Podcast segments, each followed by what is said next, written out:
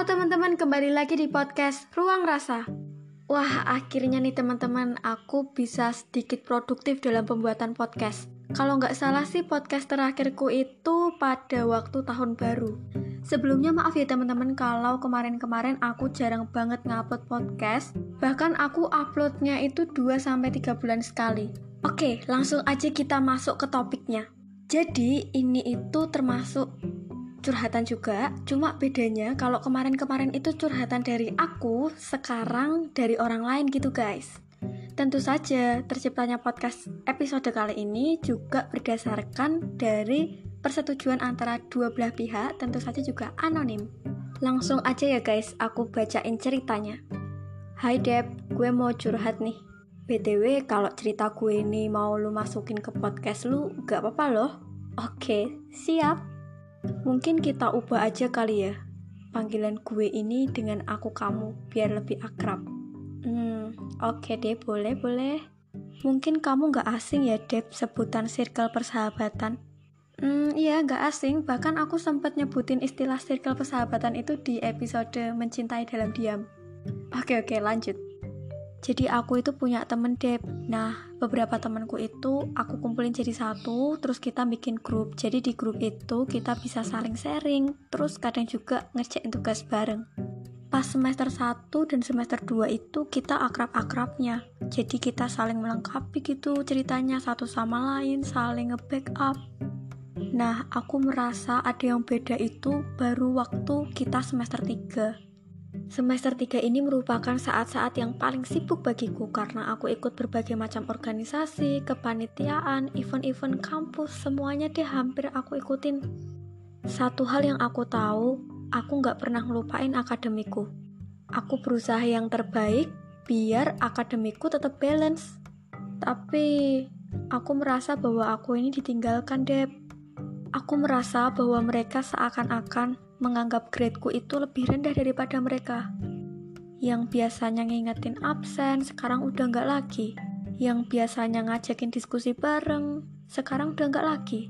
Bahkan pernah satu tempo ngerjain tugas berkelompok, tapi jawaban akhirnya bisa beda. Sejauh ini, aku kalau berteman itu ya setia-setia aja, loyal-loyal aja. Kalau ada yang kesusahan, aku bantu kok setulus hati. Aku mulai introspeksi diri apa ada yang salah dengan diriku. Kalaupun iya, kenapa mereka nggak bisa nerimanya? Padahal aku selama ini selalu menerima mereka apa adanya. Aku juga tetap setia, aku tetap bantu mereka, dan kalau misalnya ada tugas pun, aku berusaha sebaik mungkin kok. Pernah salah satu dari mereka itu keceplosan. Kamu kayaknya kecapean organisasi deh. Sekarang aku merasa bingung banget, mau tetap stay di circle itu atau memilih untuk keluar dan kalau keluar aku harus ke mana Oke, terima kasih udah mau curhat ke aku. Nah, kalau menurut kalian gimana nih guys? Ngomongin tentang pertemanan dan persahabatan itu bahasan yang sederhana, tapi sulit banget gitu buat dijaga. Pasti teman-teman sendiri juga nggak asing sih sama istilah kalau semakin dewasa, temanmu itu semakin sedikit. Dalam kutipan, temen yang benar-benar temen. Dan kalau bagiku itu, yang namanya sahabat sejati itu adalah seseorang yang bisa selalu ada buat kita apa pun kondisinya. Jadi bukan saat kita lagi sukses-suksesnya aja, pun pada waktu kita terpuruk. Dan tentu saja seorang sahabat itu mau mengingatkan langsung, istilahnya menampar langsung sahabatnya jika berbuat kesalahan gitu, jadi nggak main di belakang. Dia adalah seseorang yang mampu menegurmu baik-baik, satu hal lagi yang penting, sahabat itu juga nggak harus setiap hari komunikasi. Seorang sahabat itu juga bisa menyadari kesibukan sahabatnya gitu. Misalnya ada sibuk organisasi jadi nggak bisa chatting. Ya, it's okay. Ngomongin tentang persahabatan, ini juga aku rasa sinkron banget sama lingkungan. Jadi gimana ya? Pernah denger gak sih?